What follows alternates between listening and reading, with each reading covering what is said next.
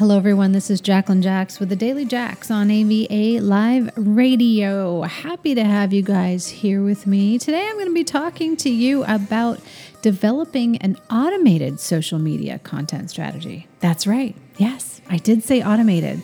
Now, don't let it fool you. You still have to do the work, but you can do a lot less work if you follow this plan. Now, many of you are running your own blogs, and if you aren't, I suggest you do because it's great to have a very active website today. You never know what these social media pages are going to go. And if you start a blog on your website and start pumping out some really amazing content. That can be your long form content. That can be where your pictures start out, where stories are told, even videos are launched.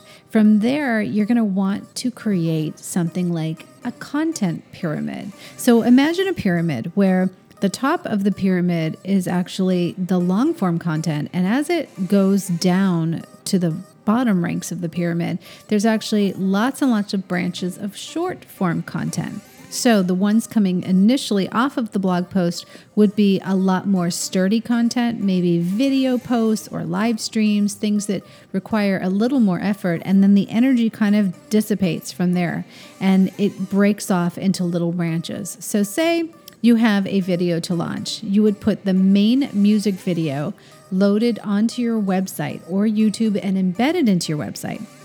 From there, you would create maybe shorts of the video. So they'd be trailers, behind the music episodes, all kinds of supporting content pushing people towards the main video, which is the main dish.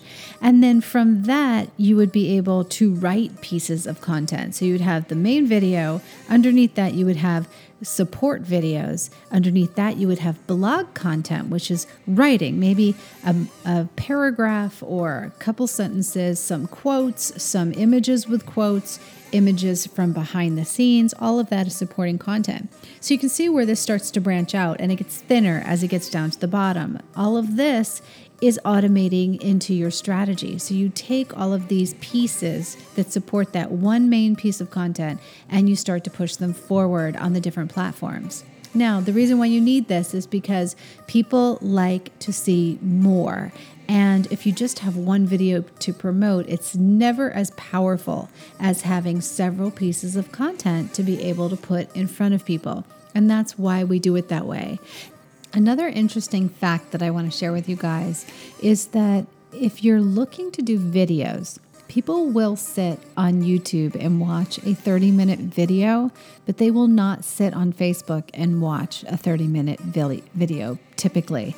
And it's funny, they just really have too many distractions on Facebook. So if 30 minute video is what you're shooting for, you might want to look at maybe developing a web video series on IGTV or going ahead and doing it on YouTube where people are used to watching long form videos. On Facebook, typically you want to do about 10 minute videos. So that's why Facebook really maps out those music videos really well. It also does lyric videos very well five minute videos do great, 30 second videos are even great. There's so many different uses for the video uh, tool on Facebook, but for 30 minute videos, if you look at the watch time, you'll see that not a lot of people are spending that much time watching them. And also, for that matter, on Instagram TV, you really have to have a web series if you're going to push a 30 minute video. So, my advice is to stay around five ten minutes, and that can be gold as long as you keep their interest. Now, that doesn't mean that live streams don't do well when they're longer, it just depends on if you have a lot to talk about and the people that are watching you are really engaged. When you're on a live stream, of course, if people are talking to you, that's engagement. You don't want to cut that short. So let it go out until it plays out. When you start to see the numbers dwindling, go ahead and head on out of your live stream and come back another day because you've probably covered the topic pretty well and anyone past three, five minutes on Facebook Live, that replay video probably isn't getting that 100% watch time anyway. Anyway, guys, I hope this has been helpful to you, giving you some new ideas for content for this month. I'm excited to see it. Be sure to tweet me, Facebook me, Instagram me, whatever you got, because I can't wait to see. This is Jacqueline Jax for AVA Live Radio with the Daily Jax. I'll be back again tomorrow. Don't forget if you need more tips, go to jacquelinejax.tv. That's the website.